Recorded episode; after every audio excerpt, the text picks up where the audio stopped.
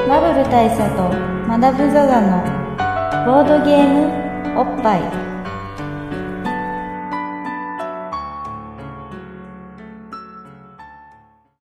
バブル大佐とマダム・ザ・ザのボードゲームおっぱい毎回ドイツ直送のボードゲームカードゲームを一杯やりつつぼんやりざっくりご紹介しています MCG バブル大佐です MC にマダム・ザ・ザですういじゃあお疲れ様ですお疲れ様です、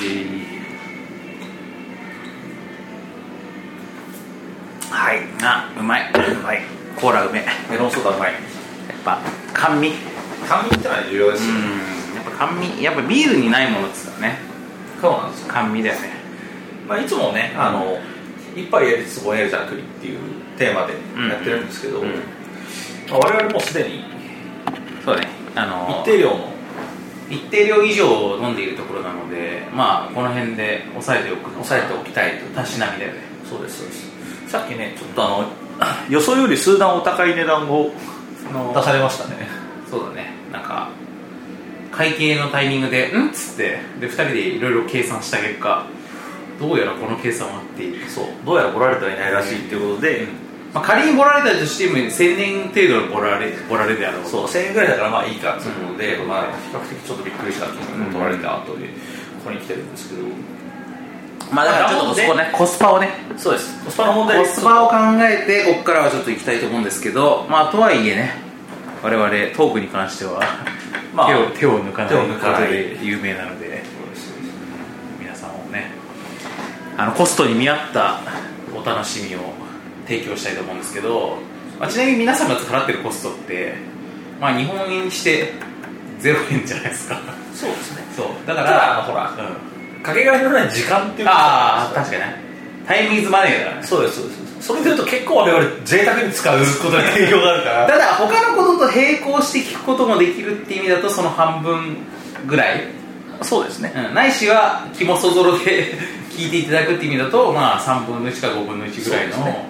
まあ、そのぐらいのコスパで提供していきたいと思っているんですけど時給換算して、そうですうね、ん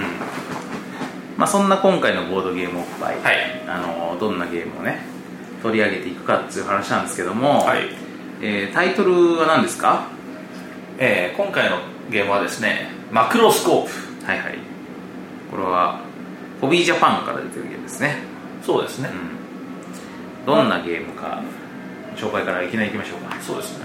うマクロなスコープってことですから、うん要するに拙者みたいなことですよねマクロってね、うんうんうんうんカメラ業界の言葉で言ううと、んうんスコープってことは何か覗くんでしょうね、ん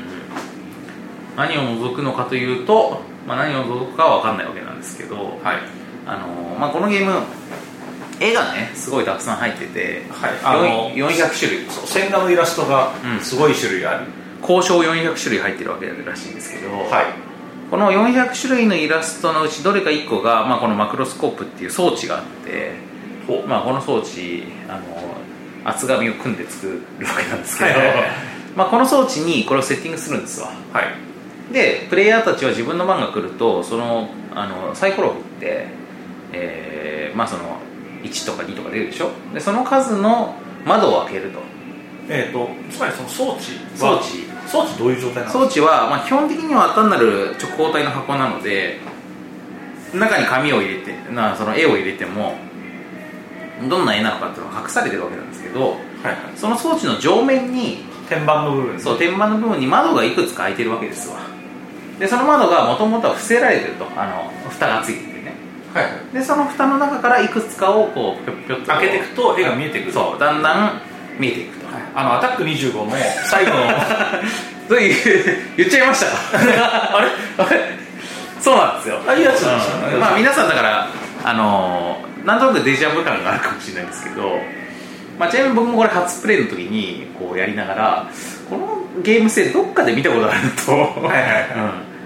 んあの昔懐かしい何かを感じるなるほどと思ったんですけどアタック25ですねあれですよねだんだん見えてくるそうそうそうアタック25って今やってんだっけあえあやってないやってるだって児玉さんがね児玉さんがそうですよねなくなっているので確か他の人に引き継いだりしてないからやってないんじゃないやってないかもしれないですねということは今のヤングヤングジェネレーションの人たちは知らないかもしれないんですけど、そうですね、まあそういうねあのまあ絵をね1枚の絵を部分的にだんだん開示してってなるべく早く何度か当てるっていうはいはいクイズ番組があったわけですあったわけですわ、まあそのクイズ番組の一部としてあったわけそうでですすクイズ番組のラストクエスチョンみたいな感じでそそうれそうそうがあったわけなんですけど普段はあのオセロみたいなことをやるそうだねっていう感じでしたあのオセロ部分はオセロ部分でボードゲーム的にはいろいろ見るべきところがあるというか、あのー以前泥米が中野で店をやっていた時に売っていた、あのーカナダかなんかのゲームだったかな、の4人用のオセロっていうのがあったんですけどありましたね40回あるやつそうそうそうあれに近いゲーム性と言えなくもないはいわけなんですけどまあそうまあそれは今回のゲームとは全然関係ないんですけど、はい全く関係ないですはいまあ、それのあのそういうクイズをやってて最後にやったやみあの優勝者があの最後にその海外旅行とかをね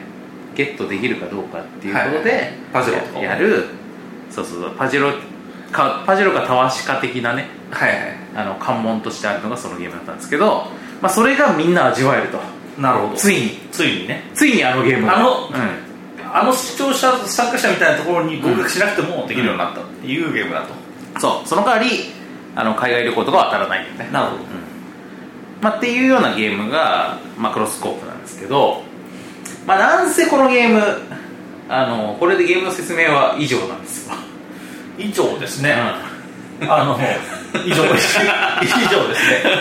このパターン結構ボードゲームおっぱい的には珍しくて珍しいですよねいつも今えまだゲームの話始まんないのみたいな感じのことが多かったと思うんですけど今回ゲームの説明っていうともうこれでこれ以上説明することがないっていうかそうですねカップラーメン作るぐらいの時間でそうだね全て終えるといううんまあ面白いか面白くないかというとこのゲーム面白いんですけど面白いですね、なんかね絶妙に当てられないんですよ結構そう結構あのまず絵なんですよ写真とかじゃなくて、うんあの線画なんですよね、うんうん白黒の線画で描かれてるんですけどこの線画が結構あの味のあるイラストっていうのがまずそう一つあるのと、あとあのその天板にまあ穴がいっぱい開いていてそれをこうめくっていって一部見えるみたいなシステムであるがゆえにそのお題のイラストとかもなんか不自然なうんうんなんか偏りがあったりするんですよね、うん変な構図で書いてあるんだよねなんか、まあ、例えば何でしょう、まあ、例えば鳥とかあったりするんです、うん鶏とかあったとしてもなんか鶏をパッと頭の中で浮かべるとこう、まあ、左向きの横から真横から見た絵とかっていうのを想像するんですけどそれがまあ結構けったいな角度からうんうん描かれていたり、なんか変に羽広げてたりとかそうねそうそうそうで一方でなんか髪こんなに広いのに右に寄ってないみたいなケースもあるうんそうなんだよなんかやっぱこのゲーム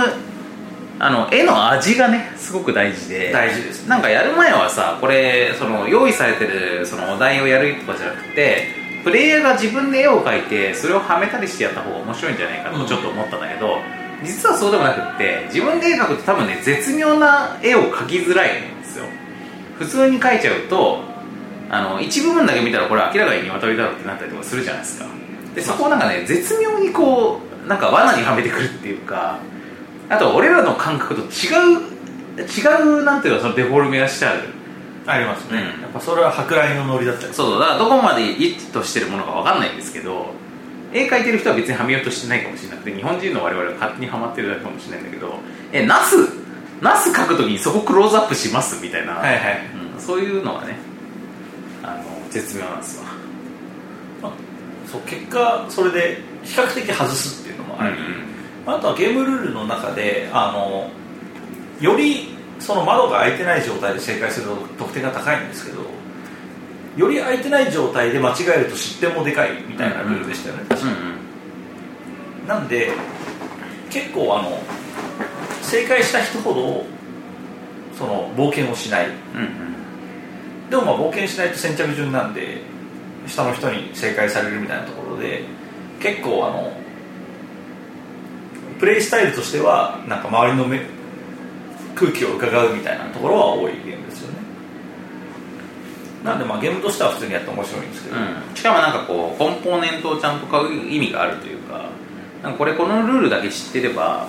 紙になんなら穴でも切り抜いてやればいいんじゃないのみたいな感じがするかもしれないんだけどまあ、400枚描かなきゃいけないから 意外と絶妙な絵が400枚あるっていう状態は全然コスパ的にもありだと、確かに、っていうことなんですよねはいでここまで説明したところであのこん普段の勃発的にはこうあの驚きのねまだ10分経ってないおやばいっす状況これいや違うやばいっていうよりは潤沢な時間ああなるほどそこから使い放題いつもだってすごいギリギリになるじゃないですかおお確かにねそうすると普段だとなかなかこう俺たちもさ遠慮してなんか入れることができないようななんかよもやま話を入れることもできるしまああのリスナーに伝えたいこと、ああなるほどとかを伝えていくこともできると思うんですよねあこれ確かにね贅沢な時間贅沢ですね大した最近どうタイでムイすズかタイムイズタイムイズマネーだからさはいはうんだからリスナーのなんか貴重な時間を借りるっていう意味だと、まあ、やっぱりこのゲームの紹介ってまあこのぐらいにコンパクトに収めてもさいいと思うんですよ、確かにだってこのゲームの魅力も伝わったでしょ伝わりましたねアタック25見たことある人だったらもう伝わってるでしょ分かったと見たことない人はこのあのマクロスコープの魅力も伝わって同時にアタック25の魅力も伝わったそうですよねアタッ子ク供教師25さんをしのぶことすそるうそう子そう供の教師さんをつないでアタック25見るといいと思うんですよそう何らかの方法で何らかの方 法で YouTube とかそういうので見れないのかないやどうなんですかねなんか有料まあプー権利ル問と題がかあさるプールとかああいうのとかないのかなアタック25があるってことはないんじゃ ないかなと思いますあったらそれ契約するけどね結構なんか若い人はあれなんじゃないですかアタック25は知らないけれども、うんあの画像としてのコロンビアだけ知ってるっていう可能性はねコロンビアってあのこうガッツポーズを取りながら、あのねネタがコロンビアネタ画像とかなんかのお題の答えがコロンビアなんですけど、コロンビアって正解した後のうんお兄ちゃんがこう両手でガッツポーズを取りながらすごいドヤ顔をしてるやつが、あのチャンネルとかですごいネタ画像として使われたっていう経緯があるんで、もしかしたら今の若い方は、あ知ってるかもしれコロンビアないだけは知ってるっていうのはあるかもしれないですね、コロンビアで検索すると出てくるかもしれないねコロンビアで検索すると多分まず出てくるんじゃないかそうだなねっていうぐらいですよ、まあだからその辺のさそのプレゼンももう終わってるからさそうですねうんなんなら最近どうかみたいなことをね話してもいいと思うんですけど大佐が最近どうかそうですね大佐が最近どうかってことで言うとあのー皆さんにまあ俺が今なんなら公共のこのねあれを使ってお伝えしたいことっていうのは一つただ一つで はいあのこの「この世界の片隅に」っていう映画があるんですけあのどはいはいはいはいこれでみんな見た方がいいんじゃないかなって思うねはいはいはい、まあ、これなんなら忘年で話そうと思っていたってとこはあるんですがあるんですが先た取りでだ忘年で話すんだともう時すでに遅いかもしれなくって、うん、やっぱり公開感がねあのいかんせん少ない映画なので終わってしまうそう終わってしまってるかもしれないで終わってしまってから見るんだとああそれ見たかったみたいなのってまあいわばねこの作り手の方々には何もフィードバックされないとこもあるんではいはいねちゃんとお金を落としていただきたそいうそうそうそうそういうのがやっぱいいんじゃないかなと思うんですけどどうですかもうあのあの映画についてまあ、僕見てない見てないけどなんかそのどう思いますどう思う見たいあいや見たさはありますよねなんやだっぱりうんなんか俺ねまあその個人的にはまあ見たんですけど見てめっちゃ良かったんですけどまあ見る前の気持ちとしてはまあなんかせ反戦映画なんだろうとうでなんかこうそのヒロインが辛い環境にもめげずに頑張る感じの話なんだろうとんはいそして辛いんだろうと見て、えうん、と思ってみ思ってたわけよで俺俺高畑勲監督が好きっていうことを、まあ、これまで秘密にしてきましたけど、えはいまあ、実は結構好きなんですねええかぐや姫とかすごいそうそうう「かぐや姫」とかは実は好きなんですよでその中であの日本のなその戦争第二次世界大戦とか太平洋戦争を描いたアニメの中だと「あの蛍の墓」っていう作品があるじゃないですかありますねね金字塔の一つであるあれとかクソ辛いじゃんまあクソスラ映画ですよねクソ辛いから俺やっぱあんまなるべく見たくないんだよねそうですね、なんかこうすごいかすごくないかで言えばすごいんだけどまあ見たくないしまあすごいがゆえにすごい削られるからそうそうそうで子供の頃とかはなんでこんなものを俺に見せるのかと思ってたんですよしかもジブリというあの皮をかぶってさそうですねうんなんでまあ一種の地獄だなこれはと 子供の頃思ってたんですけどまあそんな感じの体験になるのではないかと思っていたら見てみたらすげえ面白いんですよええそのこの世界の片隅にあの明るいんですよこういうと語弊があるとこあるんだけど、はいはいなんか笑えるっていうかねだからなんかまあ戦争の時代を描いてるけど別段戦争映画ではないというかなるほどなんか反戦映画みたいな感じのこうなんかこう押し付けがましいメッセージがあるわけでもなくなんかなんならあの時代の生活そんなになんていうかこうそれなりの楽しさがあるんだなみたいな、ああなるほうん、でなんかこの主人公が、まあ、今生きてれば90歳ぐらいの世代らしいんですけどどえその主人公のね女の子がねなんだけど、まあ、だから俺からするとじいちゃんばあちゃんえまあなんまかあ当時二十歳ぐらいみたいなそう感じそうですそうねそう19歳だか18歳だかから始まる感じだからだからなんかそのぐらいのじいちゃんばあちゃんのなんかこう青春時代みたいなのがなんか昔はこんな感じで辛かったんだよとか貧しかったんだよみたいな話ばっか聞く中なんかこれはこれで楽しそうみたいなああなるほどねうんで楽しそうってことになるとじゃあ戦争を肯定する映画なのかみたいな感じになるんだけどまあ別にそうでもなくってはいあの辛いことは辛いし楽しいことは楽しいしっていう、まあ、全くまっとうなバランスのことが描かれていてなんかねすごい健やかな気持ちになるんですよ、ああそれはいいかもしれないですね実際まあ変な話うん現代もそうじゃないですかそうだよことってそうなんだよ本当そうなんだよそうでだから例えばさバブルの頃は浮かれてるという話も聞く聞いても浮かれててこんなになんかみんなガバガバで浮かれてたんだよって話を聞いても、まあ、それもそんな中で貧乏な生活してた人もいるしいますいます真面目な人もいたわけじゃないですかね確か地道な人とかさだからなんかそういうこう当たり前のバランスで当たり前のことが描かれているんだけどなんかアニメって当たり前のことが当たり前に描かれてるだけで感動的なんですよこれが実写と違うところで、にああなるほどうん、なんか実写って当たり前のものは当たり前に映ってたら当たり前なんだけど なんかアニメってさ当たり前のことが普通にあ自然に描写されてるだけでなんか泣けるみたいなところがあるのねああ分からんでもないですね確かになぜは手間がかかるからそしてあの演出技術が必要だからすごくそれに対してだからね美しく描くことができるっていうところもありまあますそれはねちょっとピュアな感じで描けるってとこもあるかもしれないんだけどだからねこのアニメねなんかまあ俺もそういうちょっと斜に構えた気持ちで見始めたとこもあるんだけどもう始まった瞬間にヒロインの女の子が海苔を売りに来てるのねあのおお兄の代わりにっつって、はいはいところが始まるんですよ子供時代にでその海苔がたくさん入ってまあ海苔海苔海苔海苔農家漁業漁業業業まあその海苔を作るうちなんだけど、でその海苔を箱に入れて町に広島広島が舞台なんですけど広島の街中に売りに来ているところのその海苔の箱を背中に背負うはい仕草の時にこう箱をねこう壁側にこうつけてで自分の背中をこうその壁に寄りかからせるようにしてよっこらしょってこう風呂敷をつけるんですよ、その動きの時点であこれめっちゃいいやつだと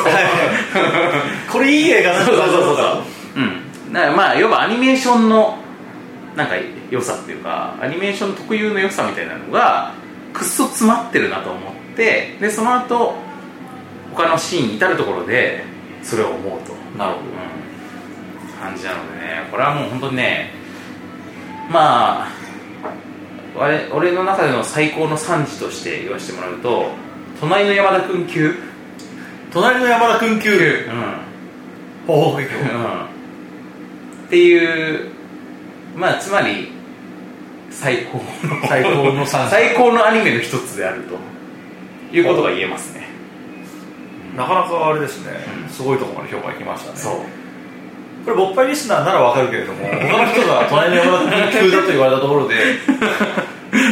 どんだけの評価なのかいまいちピンとこないけれども、まあそうだね、まあ、大佐が隣の山田君級評価をするっていうのはもうことですからねことだことです、まあボッパイの中で話題にしてきた中で言うとかぐや姫級かぐや姫級ってことになりますね、しかもさかぐや姫ってさまあなん 言ったらなんだけどもうすごい長い年月かけてるから、はいはい予算もものすごいかかってると思うんですよええまあ、そこがあのひどくていいとこではあるんだけどあの今回のこの世界のこの世界の片隅ではあのクラウドファンディングで作られてるんで多分予算そんな高くないと思うんですよなるほどなのに本当にジブリ級のアニメーションの快楽があるんですごいよすごいすごい、なぜそんなことができたのか不思議なるほど、まあ原作原作もがいいっていうのもあるんだけど時代交渉っていうとあれですけど、んそのなんか当時の生活とかいろんなものにしっかり取材してるみたいな話を聞きました、交渉ねやばいなんかもう本当にねあのなんか真面目っていうのを越してなんかちょっと変質的な感じすらするねなんかすごい民族学的なうんノリというか、いやもう本当にねなんかもうシミュレーションって感じでなんか例えばその原作で描かれていること、まあ、原作漫画なんですけどで漫画もいいんですけどでその漫画で描かれていることっていうのをこうスタッフで大体のことを試したらしいのねで例えばこうあの広島の街でこう歩いていてこの道を通ってこの道を主人公のそこのすずさんという女の子がこうやってこの道を通ってこの道を通ってこっちに行ってこっちに行ったらまあこのぐらいの時間かかるなみたいなのをスタッフでみんなで歩いてみるとはいでその歩いてみるときになんかこう原作者のあのーえっ、とな何さんだっけえー、こうこうまあ、まあ、ちょっとすみません名前忘れちゃいましたけど、はいまあ原作者の方がえー、高度文雄さんだったかなまあそのえっ、と一緒について歩いてたんだけどそのこっちの道は行ったことありませんみたいな、はいはいあてか違うこっちこっちなんか間違った道に行った時になんか広島出身なんだけど原作者の方はなんだけどそのそっちの道行ったことあでもそっちの道はないですよみたいになった時になんかこうそっちはよく知らないんですよってなるなる、はい、でなんかその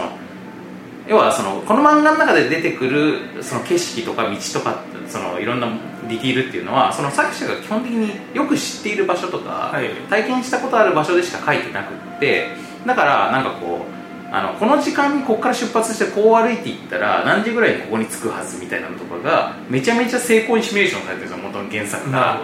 ほでしかもそれをそのアニメを作るスタッフが実際に体験してで例えばこうその中で起こるさ空襲の起こるタイミングとかさ何時何分に空襲警報が鳴ってこの街で、えで何時に実際にこの空襲が来たとかで何時に警報が解除されたとかみたいなのをスタッフで実際にこの体験してみてでそうするとさあの普通の戦争ものとかだったら突なんかこう例えばけ空襲うーってなったらみんなで逃げろっつってその空襲防空壕とかに入ってでドーンドーンとか爆弾が鳴ってでキャー怖いとかなって、まあなんなら人が死んだりとかああよかったっつって大丈夫だったっつって出たりとかっていうような流れになるじまゃあない一連のシークエンススとしてありますよね、でも実際の戦争の時っていうのは空襲警報が鳴って中に入ってみたけど3時間とか2時間とか結構な長い時間入ってて何もなかったとかさはいはいそういうことがさまあ頻繁にあるわけよ、まあそうですよねでそうするとその中でのそのその人間の感感情っていうのも違うじゃん思ってるのとうん要はだれたりとかさ その防空壕にいる中にめんなんか退屈になったりとかまたかよってなって飽きたりとかで最初の頃は緊張感があるんだけど飽きたり最終的にはまあ与えかなきゃいけないそうそうそうそうでどうせ来ないんでしょとかなってたらたら来たりとかそういうことっていうのがまあ起こるじゃんでそういう気持ちが割とそのまんま描写されてるなるかほどらなんかそういう戦争の時代に関してなんかこう変なバイアスがかかってないというかなるほどそう緩んでる時もあるし実際すごく辛いことが起こることもあるし楽しいこともあるみたいなさなんかそういうことがねめちゃめちゃ克明に描かれてるんですわそれはすごいいいですよね、あのいい形でのリアリズムだと思いますね、そうリアルいやだからまあ本当にリアルにまあフィクションなんだけどリアルを突き詰めた結果なんか謎の感動があるみたいな、えで俺はその感動っていうのもさいろんな感動が世の中にありますけどまあ泣けるとかさなんかそういうこと言うじゃんえねでそのまあ泣けるっつってもいろんな感情で人間は泣くんだけどなんかこうなんかいい話だみたいなことで泣くみたいなことよりもなんかよくわかんないけど涙がみたいなことが一番俺は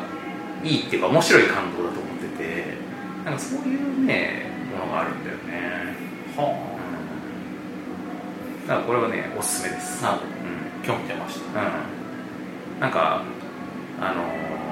戦争映画みたいなもんがあんま好きじゃない人ほどおすすめかもしれないはいまあ、結構確かにそこであのちょっと身構える部分はあって、あのなんかまあ例えば日常に疲れてたりとかするとね、あのこのタイミングで戦争映画見れるかっつったら絶対見れないわみたいな気持ちもないではなかったんで、うんいやまああのそういう感じではないとそうなんですよまああのまあたまに戦争ものとかを見て思うのはまあ大体戦争映画というと反戦映画なのか、まあ、戦争そこそこ悪くないっていうかまあその賛美まではいかなくてもなんかちょっと美化してる感じがどっちかっていうふうにみんな捉えがちじゃないですかでそれってまあその戦争を反戦映画は昔はこんなひどかったとあの頃はこんなやばかったで今はそれに比べてあなた幸せですよみたいなはいはい論法か逆に昔はあの今と違う今の日本人はもう本当に誇りとか魂を失ってしまってるけど昔はこんなに誇り高い一生懸命生きた人たちがいたとみたいな美化の仕方がどっちかでしょ、うんだからそのでもその2つってどっちも要はその現在っていうものを過去とかと比較してなんかどっちが上かみたいな話にやっぱりなっちゃうから、うんそれってまあ同じことなんですよその2つはでもなんかこうそのこのこれを今回のこの映画を見てすげえいいなと思ったのは要はその比較じゃないはいはいまあいつの時代もその時なりにいいことも悪いこともあるというすげえ当たり前のことをあのなるほど描いてなおかつ比較じゃなくって今に常に価値があるんだという感じそれはでも重要なことかもしれないですねその、まあ、要するに現在あっての過去を描いてないってことですよね、そうなんですそよれはすごいいいことだと思いますねあの例えばまあ、えー、と時代物とかはいっぱいあるじゃないですか、あのまあ、分かりやすく例えば真田丸みたいな戦国物だったりとか、まあ、あるいはこれはもう時代物と言ってはいけないけどもキングオブエジプトみたいなものがあるじゃないですかうん一番遠い 一番遠い時代 そしてあのリアリズムがないことで知られるね、そうそう300とかねそうだねまあ、いろんなものがあるわけですよ、まあ、あとは佐田正史が大変な目にあった長江とかいろんなものがあるわけですけど、あの基本的には時代物って現代ありきの過去を描くものではないはずなんですよ、なんですけどやっぱりその第二次大戦とか太平洋戦争みたいなところになるとどうしても現代現在あっての過去というところから脱却できないっていう呪縛があるんだと思うんですよねでまあこれはすごいなんかちょっと一瞬だけ真面目なニュアンスみたいになりますけどいつまで戦後なんだみたいな話よくされるじゃないですか、なんで我々は70年経ってまだ戦後だ戦後だって言葉を使うのかともう戦後とも呼べないぐらい経ってしまったぞ、だからまあ戦後から脱却すべきなんじゃないかみたいなことを言うような流れとかはあるんですけど、まあ、そういうなんかそその政治思想的な部分とかはとりあえず抜いといてもあの第二次大戦でまあそのそれを体験した人たちがまだもちろんご存命である時代ではあるんですけどだからといってあの現在との比較でおいてのみでしかその時代を描写できないっていうのはやっぱりおかしいとは思うので、そこからその区引きから逸脱できたっていうところはすごい重要なんじゃないかなと聞いてて思いましたね。なんかさ俺らってやっぱそういうこう例えば異文明みたいなもの自体をそのまま描いてるみたいなものも本当は好きじゃん好きですね。なんか例えばその、まあ、そこまでの距離感ではないけどもうちょっと近いけどでも例えばその海外のボードゲームとかをやった時に感じる面白さっていうのもの一定の割合にさなんかあこの国の人はこういう価値観なんだっていうさえのがあるじゃんえ、あります。でなんかそういうでなんかそれってそれをこう体験できるわけだけどでしかもその日本人の言葉でその翻訳されてないその現地の人の考え方そのものをそのまま体験するみたいなのがゲームの結構面白いところだと思うんだけどはい。だからなんか映画もさなんかそう例えば異文明を描くときに異文明に対して現代の人が出会って驚いたりとかなんかええこういろいろこうその人の視点でいろいろ見ていくっていう描き方もあるけどそうじゃなくって映画そのものが根本的に例えばマヤ文明の考え方でできてるみたいなさ、はいはいは 価値観自体がねで俺アコアポカリプスって映画が好きなんだけど、ええあああアポカリプスアポカリプスだよねなんかそのマヤ文明のあのーの中でまあある男が その自分のあの家族を助けるため妻を助けるためにめっちゃは搬送奔走するみたいなはいは話なんだけど、まあ、それとかってもう完全にその村の中で話が始まってずっとその価値観のままでずっと話がええ割とお客さんをへなんなら置いてけぼってずっとし進むからまあだからそのまあ置いてけぼられるといえば置いてけぼられるんだけどなんかそのそういう中に叩き込まれる感じが楽しいというかさはいはいそれはあると思うんですよね確かになんかなんでしょうちょっといい例が出ないんですけどなんか今の自分がその中に入って一人格としてやっていくみたいなものよりはあのそこには逆に親しさがなくていいそうそうそうそうところはあるんですよ、こいつらはこう思っていますでも俺は共感とかできないけど、うんそれを見てるのが楽しいみたいなものはうんあると思うんですよね、そうなんですよだから戦争を描くときになんかこれは良くないことですよっつって描いてるとそれは後からの視点が入ってるってことじゃんうんでまあ逆にその今と違ってこの頃はこんなにかっこよかったみたいな感じでもやっぱりそうででなんかこの心の人たちっていうのはこれを当たり前のものとして享受していてその中でまあいいことも悪いこともあったみたいな、ええうん感じがねすごくライド感があるっていうかさ、はいうん、なんかねめっちゃいいなと思ってまあしかもなおかつ実はさこのそのこの中で描かれている時代ってそんなに昔じゃないから、はいまあ、当然共感できる部分もあるじゃんマヤ文明とかとは全然距離まがあ違うかさらすがにね、 あの生贄とかがある世界ではないし、うんまじないで病気治したりしないから、そうそうそうそうだからまあ全然全然普通に共感できるんだけどあの感覚が違うなってところも全然あってそういうのがねまあいいんですわ面白そうです、う僕は映画じゃないですけど、あのこれ、前ばっかり話したことあるかないかも覚えてないですけど、あの十何年か前に、あのえー、と奥多摩の方で、んあのなんですかね古民家とかを使ったなんかアートイベントみたいなのがあったんですよ、まあ、よくあるなんかトリエンナーレとかああいうようなノうリんのがあって、まあ、そういう古民家をそのまま利用してそこで天井をやるみたいなのがあってそこを友達と見に行った時にですねその古民家の家具とかがそのまま残されてたんですよね、うんうんでそれはまあアートとかと関係なく残されていてでそこを見に行った時になんか適当に本棚とかを漁ってたらですねすごい昔の本ができたんですよ、それは何かの雑誌の付録についてるあのなんか最近の新語をああその当時のねそう当時の新語を扱う本みたいなやつなんいですつ頃のやつなのそれがですねえっと670年前じゃないですか、うん昭和20年代とか、うんじゃあまあ戦前だ全然多分だからおばあちゃん世代とかそういう感じの本が出てきたんですよでそれ見てると本当になんか当時の感覚っていうのはすごいわかるんですよね、でその我々が教科書で習うようななんかそのなんとか事件がうんどうのとか、満州がどうなってるとかそういうのが要するにあの今例えばなんかじゃあ、えー、と大統領選の民主党共和党ってそもそもどういう党なのみたいな感じのノリのことがその日本のなんか満州国のなんとかとは何ですかとかいろいろ書いてあるんですよでそういう中にはもっとそういうなんかしっかりしたものもあればあのもっと全く今に残ってない流行語みたいなものとかもうん残ってたりするんですよなんかそのあのえっ、と今あるかなあれですえっ、と最近若者の間で、えー豆ページ彦ページなどという言葉を聞きますが これはどういう意味ですかうんうんうんという質問があるんですよなんだろうな豆ページヒコページって思うんですけど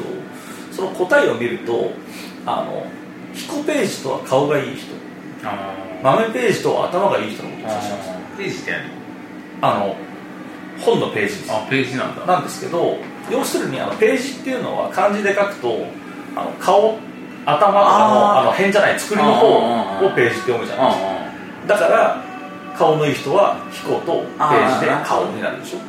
顔プラスページってことかあ顔ってか豆プラスページが顔ってことか豆プラスページが頭うんであーヒコプラスページが顔あだからあの顔のあの人はイケメンだねみたいなことあの人はヒコページだねあなるほどあの人は頭いいねっていうのは豆ページだねという言葉があり信号っぽい信号としてあります信号っぽい、うん、ああみたいなもんとかうんあとあのなんか今日飲みに行こうよみたいな話をした時にいや俺は今日シャツだからダメだよって言うんですようんうんこのシャツとは何ですかとかこれはね本当に難しくてあの今の僕らの感覚とはかけ離れてるから難しいんですけど当時のシャツ、まあ、いわゆるこうワイシャツみたいなワイシャツですよね、にはポケットがなかったんですあ今のワイシャツとかにありまあすむしろあるけどね当時はなかったんでポケットがない、つまりポケットマネーがありませんというなるほど金がねえとそうだから金がないよ持ち合わせがないよみたそいうな俺はシャツだよ今って言ってた、まあ、みたいなものがね出てくるんですよその本には、着物にはもっとないけどなまあ、着物には多くないんですけどね まあ懐に入れたりできるからかなまあ、みたいなのをね読んでいくと、えーなんか当時のうん息遣いみたいなものを感じられてすごくいいですよね、そういうのってねなんか後から俺らが持っている感覚っていうか世間にあるイメージと違うんだよねそうですよね、だだかかららやっぱり今我々は昔を見るときにうんどうしても記号として捉えちゃうんですよね、まあ、一枚の絵画のように捉えてしまうこの頃はこういう時代だったよねみたいな、でもそういうこっちゃないぞともっと全然肉付きがあっていろんな側面から見れる時代だったんでしょうみたいなことを感じられるのはすごくいいと思うんですよね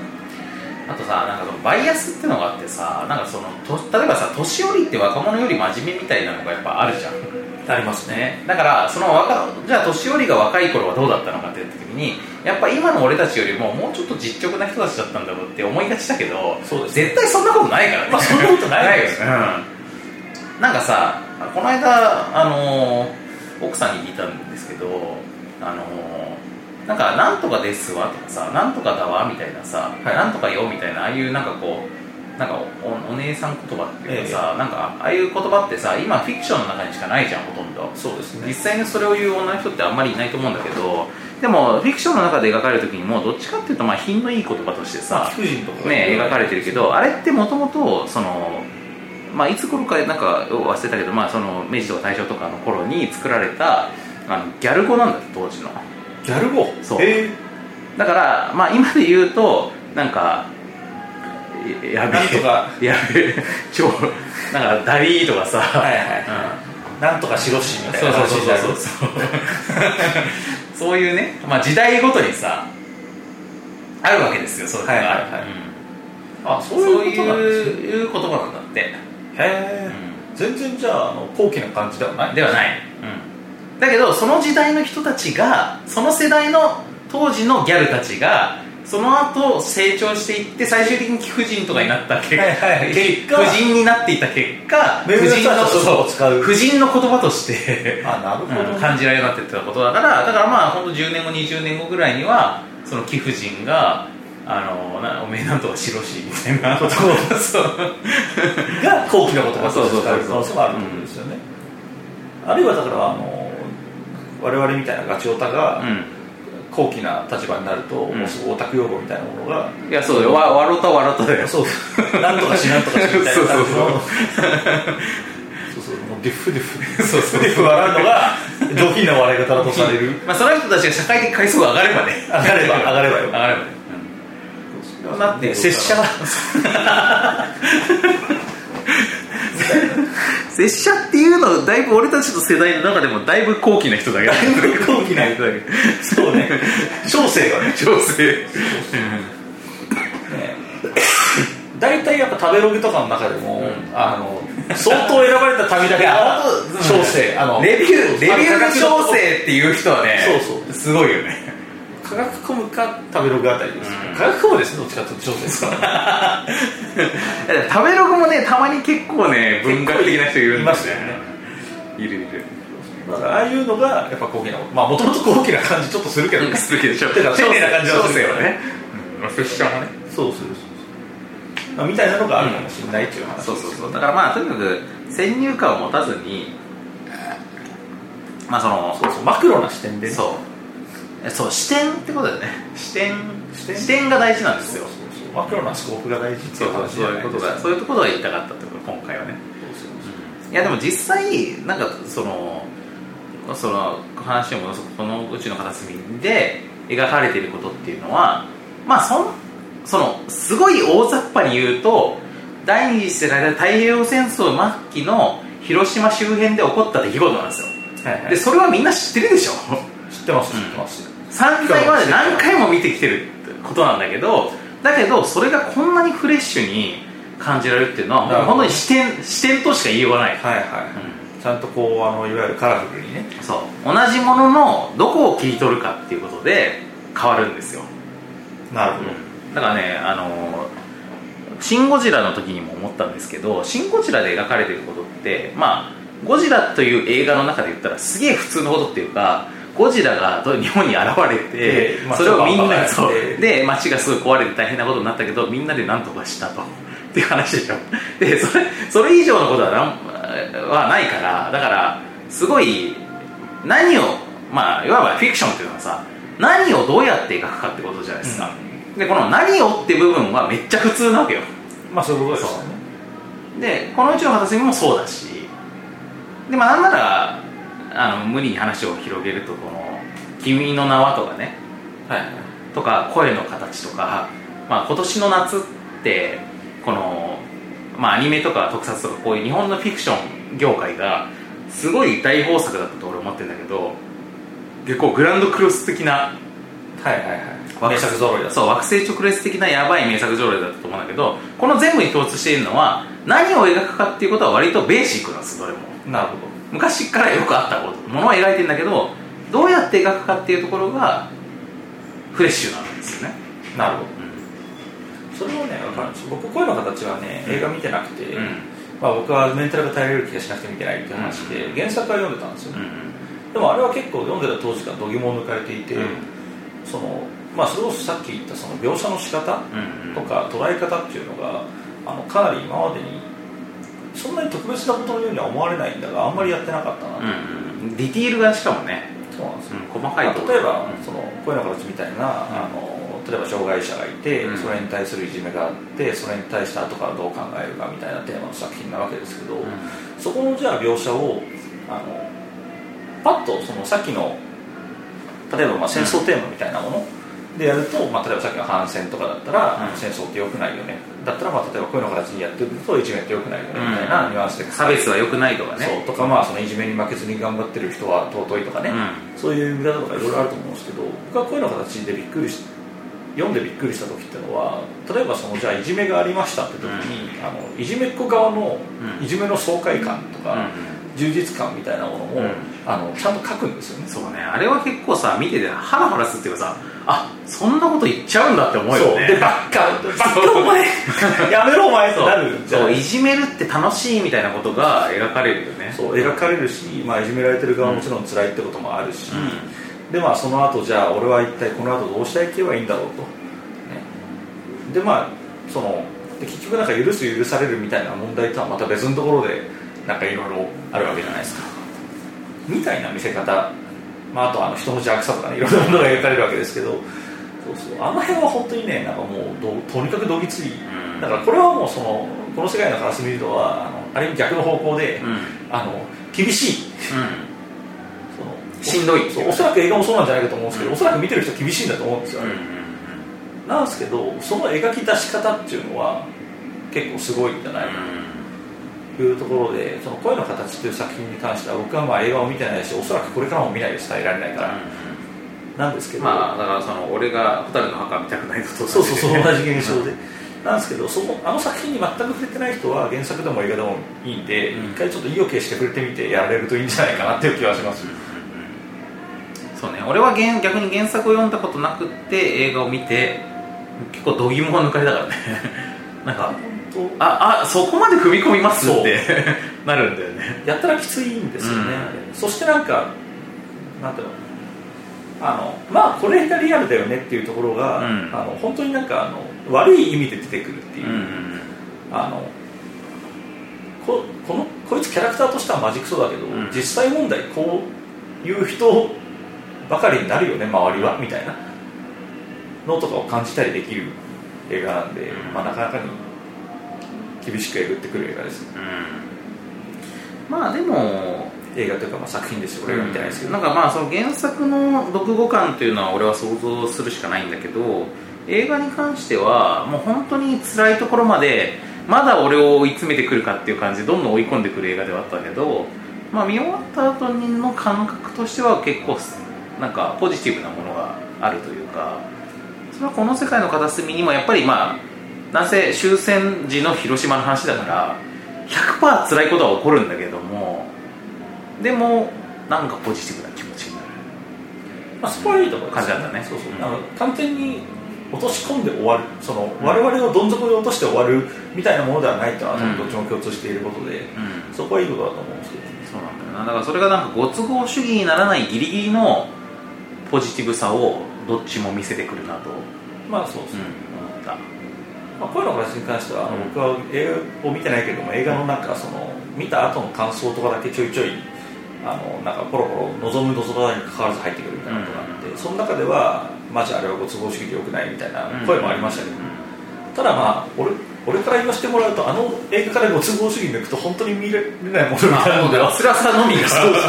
うそうそれそれ見たいかいっていあうの話ねカカオ100%のチョコとか食えないからねそうそうそうそうそういう話ですよ、うん100%であの砂糖入れてませんみたいなやつは、そうそうただの苦い粉みたいな感じになるわけであとまあさその辛ければ辛いほど現実に近いのかっていうとそうでもないっていうところもあるよそうそれはそうなんですよ、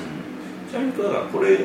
これが別に俺の言葉のリアリズムを高めるみたいに意味合いで言うわけじゃないですけど、うん僕が多分声の形見られない原因としては障害関係っていうのは僕にとってはリアルだからっていうのもあるんですよ、その家族がそうだったっていうのもあって、まあでもあんなに別にその厳しい目に遭ってるわけじゃないんですけどね、うん全然あの平和にあのそういう生活を送ってきたんですけど、まあ、だからこそ言えることっていうのはなんかその例えばまあその障害みたいなものをあの身近に抱えていても辛いことばっかなのかって言ったら辛いことばっかりじゃないじゃないっていう、うんでこれがリアルじゃないですかみたいなところっていうのをある程度はやっぱりそれはそういうところを否定してもらっちゃ困るといううんうんうんで逆にそういうところを完全に否定しきると、んまあ、最近富に言われる感動ポルノみたいなものに出してしまったりするしそれのアンチというのはただただ悲惨なところを見せておしまいってことになるじゃないですかでもそれって結局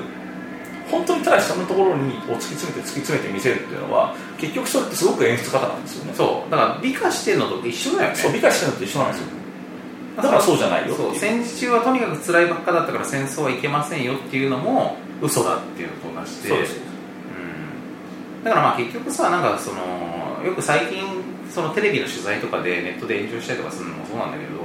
なんかこう結論ありきでこういう風に見せたいからってことで事実の方をねじ曲げるみたいなうんことが良くないだけで、そうですねうん、だからそのでさ実際にさ俺ら生きていると分かるけどさなんかすげえ深刻な事態が起こってる時にも自分としてはもう本当に生きるか死ぬかみたいな悩みのどん底にいる時もすげえ間抜けなことも起こるじ ゃん怒りますね怒りますよそうだし周りの人はそのテンションでいてくんないってとこもあるじゃんあだからなんかすごいバカな話を振られたりとかすることもあるしなんかうんこしたくなったりとかもするしさまあそういうことがそのまんま描かれてる作品って、まあ、そうするとまあ単に間の抜けた演出ってことになりがちなんだけどそれがそれでもなんかこうグッとくるものになるとそれが名作っていううん感じがしますなそうですね、うんまあそこは多分我々の金銭に触れるってところはあるかもしれないですねうだから本当ねそのデフォルメされてるものしっかりだからデフォルメされるってことはやっぱりリアリズムを損なうということでもあり、あのリアルを見せるということはあるところにフォーカスしてそこを極化していくことではないんだという話はまさに今回のマクロスコープに通じるところがあ るんだとあるねそうデフォルあメる極端な変なデフォルメがされた結 果あの全体が見えづらいとかっていうのはね、ありますから、この急いで取りまとめていく感じねそうね今糸口見つけたなって思いましたね、うんこれだそうそうそうそうここによって今回のマクロスコープ界を正当化 できる目が出てきたと思うでマクロスコープやってみんながそういうふうに感じるかどうかは知りませんよ まあそれは分かんないですけどそれはだからさ捉え方は人それぞれだからそうこも含めてねでもマクロスコープやり終えた後に、うんいやー深いそう考えさせられるっていうことになる可能性あるわけですあとあのねこの世界の片隅に見たくなったっってていいううここととはももうもしかするとあるかもしれないちょっと勇気して声の形見ようかななってっうんて思う向きもあるかもしれないマクロスコープやることによってそうそうそうそうそうそうあのなんかなんだろう例えばなんかピザみ たいなはい正解をピザですみたいなことを見ることによっピてザなかなるほど深いな俺だって歯車に見えんじゃんこのそうサラミさみたいな俺ちょっと動物の毛だと思ったんだよねみたいなことだからねでピザだとしたらこのギザギザおかしいだろみたいなさそうそうみたいなところかうらんなるほどねリアルってのはこういうもんだとそうピザにもこういうギザギザあるまあ見えなかった だけ少なくともこの絵を描いた人にはピザがこう見えてるとそうそうそうそうだねそういうのを感じられるっていう意味ではマクロスコープいいと思うんですよねそういいこのや辺ディクシットとかの方がより言えたんじゃないか説ありますけどーでまあ今年のねあの今の旬なものでもありますからそうですそうです、まあというわけでね今回マクロスコープの回やりそうまなしんでたけどすよマクロなすごくやっぱりどうしてもこうマクロなマクロな視点であの話してしまうところはあるねありますねあとあれですよ僕ねそうだあの大佐最近どうすかっていう振り方したじゃないですか、あれの僕ねあのさっき一個思い出したんですよ、あの大佐の家に結構な事件が起こったっていう話を聞きましてうんなんだっけ大佐の家に家族が増えたらしいじゃないですか増えた家族増えたんです増よえたうんなんか人じゃないっていうすごいそうなんだよねなんか恥ずかしながら小生小小生小生このまあ30代も半ばを超えまして初めてまともにペットをねはいはい飼う人じゃない子をねそうそうそうそうそう飼い始めたんですけどそうですよねちょっと僕気になるのはあれですよね、やっぱりお名前ああそのワンワンコのワンコのワンコのワンコのお名前ちょっと気になるんですよねそうね確かにねやっぱりネーミングってさネーミングってほらやっぱネりーミングってその人がのるそうそう価値観が出るところじゃないですかそうですだしやっぱりそのねワンコがうん一生その名前で生きるわけですから、そうだよなそこに関してはやっぱりネーミングってすごい大事だと えその話すん の思う んでいやちょっと聞いておこうかなと思っああそれそれそれここでする かていやーどこで聞こうかなと思ってなるほどねいやーなんかうちミニチュアダックスがミニチュアダックスよりさらに小さいカニヘンダックスっていうのがいるんですけど、ええすごく小さいダックスフントなんですけどそれのね、はいはい最近だいぶ愛らしいそうそうそうまあどんな名前を付けようかなっつって、まあ、ちょっとこう男の子なんですごいやんちゃなんだよねはいはいじゃあだいぶ惜しい感そじうそうそうなんかまあそのペッペットショップでね初めて見た時もなんか他の子たちよりもすごくやんちゃでいたずら好きだなと、うんだからそういうなんかこう遊び心みたいな遊び心みたいなねそういうこう子供の感じ童心みたいなものを感じるはいはいはい名前がいいかなって思って、えまあ、例えばだけど遊戯ー、遊戯ね遊戯ねはいはいはいはい遊戯王で有名な、はいはい、武藤優美で有名なそうそうそうそうそうそうあの千年ゲームで有名なね、はいはい闇のゲームバーンで有名なそうそうそうそうまあそういう遊戯とかがまあいいかなって俺はちょっと思ったんだけど、えまあ、ただうち子供たちもいるじゃないですかーそうですね奥さんもいるじゃないですか、まあ、そういうみんなのあのいろんな意見を加味してあのシュピールっていうねシュピールっていうっていう名前になるほどねなったんですけど、まあ、はいこれ、ぶっちゃけボードゲーム界隈でこれ言うのだいぶ恥ずかしいねそうそうそうそうだと思って落ち込まなきゃいけないと思ったんですよねこれはね本当なんかこう世間的にはこれ難しいところで世間的には例えばネットショップとかで引き取りに行った時もなんかこうお名前もう決まったんですかみたいなこととか、はいはい店員さんにねしかもペットショップの店員さんってめっちゃ動物好きでしょなるほどでスローいろんなさあのあれペットたちに接してるわけじゃないですかはいでその人にすごく天真爛漫な感じで「この子の名前もう決まったんですか?」って言って、はいはいはいすごいねしかも何人もの店員さんに聞かれるわけよああなるそほのど時になんか「えあまだ考え中です」みたい なって言っちゃう分かんないからいいじまゃあんそうなんだけどなんかちょっとひねひねってるそう感は出るよねそう世間の人に言った時ににちょっとひねりすぎ感がある、ちょひっそうと恵比寿白金あたりに住んでそうな名前ではありますひねりすぎ感があるし逆にあの界隈の人に言うと安直感がある なるほどはというどっちにも恥ずかしい名前になったなといはいはい私思ってますねそうですねでもまあこれはやっぱりあのネタを分かってくれる人なんて少ないわけですからそうだよなこういうのはやっぱり欲しておかないとと思ってそうだねあのーなんか名前の候補みたいなのをあげるときに結構ね一番最初に俺が言ったんですよあなるほあのどなんかダックスフントっぽいのがいいねみたいな感じになった時にあとそういうさっきの男の子っぽいとかさなんかそういう話が出た時に具体例はなかった状態で、はいはいまあ、ダックスフントっていうのはドイツ語じゃないですかああはいはいねまあそういうようなことも含めてまあ別にドイツ生まれとかじゃないんですけど千葉生まれなんですけど、え千葉生まれなんですけどまあでもそのまあ要はなんつうの日本生まれのドイツち家系の人みたいなことでしょ、はい地下 家そういうことですね先祖はねだからまあちょっとドイツ名とかそうどですかまああってもいいかなっつって、まあ、例えばシュピールとかねっつって俺が言った後で、まあ、ちなみに俺は他の案もたくさん出したんですよあなるほどでも子供たちがはいもうすごい気に入ってしまなるほっどていて、子供受けが大変良かったとそう まあだからうちには シュピールがねシュピールがいるわけだね遊戯が そう日本語で言うと言うだね遊戯がね出てきてしまったということですねいやいやいやいやいい名前じゃないですいかやーもうこの界界隈だともうシュピールってすごい使われてるからさそうですねねユーモユーモアの回避でも 使われてる使われてるしエッセンのイベント名としても使われてるイベント名にし使われてます店の名前としてもねうん使われてた使われりたりとかあとアイドル ボードゲームアイドルの名前ねどうしても UH 的ななところに使われたりとかもするからまあ本当にねすごくちょっとハードルの高い名前かなと 思うんだ けどまあいいじゃないですかそういうのもいいと思うんで すよ、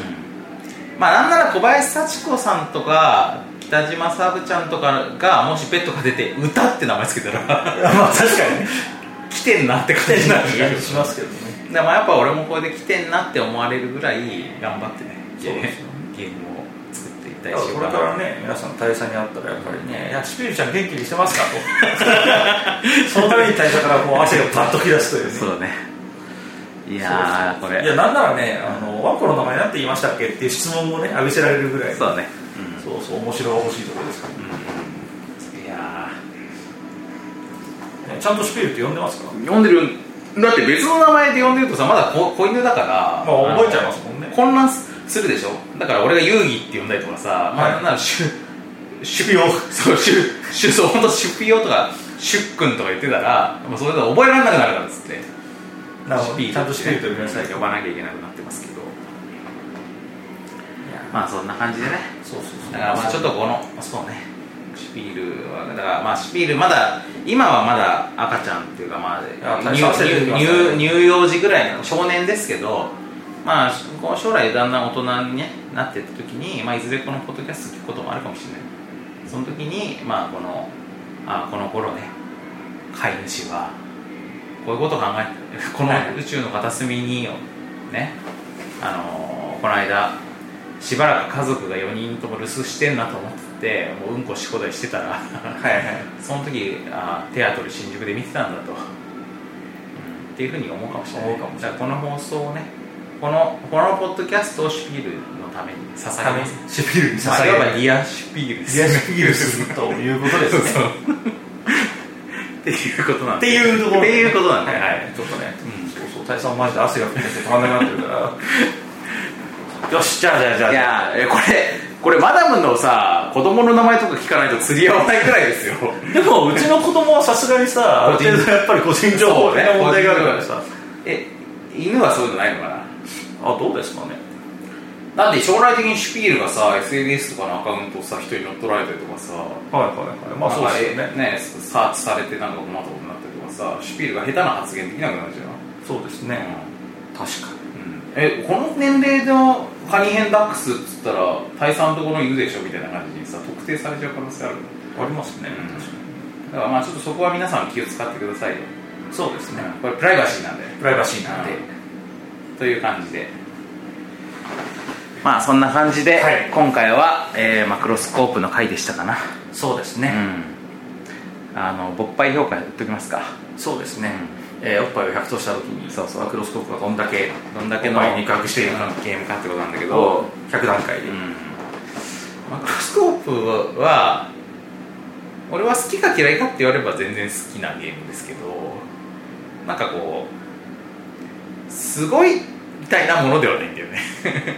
まあ、そうっすね面白いそうやってて、面白いし盛り上がらないそうでこの話聞いた時にあそのゲーム面白そうだなって思うと思うんですよであと物を見るとやっぱりその装置としてのワクワクすんのそうなんかこの蓋を開けてってみたいなとこがなんかああそれ面白そうってめっちゃ思うんだけどで思った通りのものなんでねそう思った通りのもんなんですよあの足し足しも引きもしない感じなるほどなるほど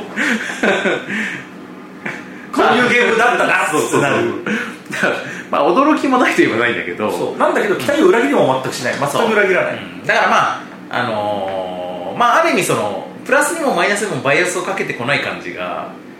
ある種そういうリア事実そうですを感じるところでもあるよね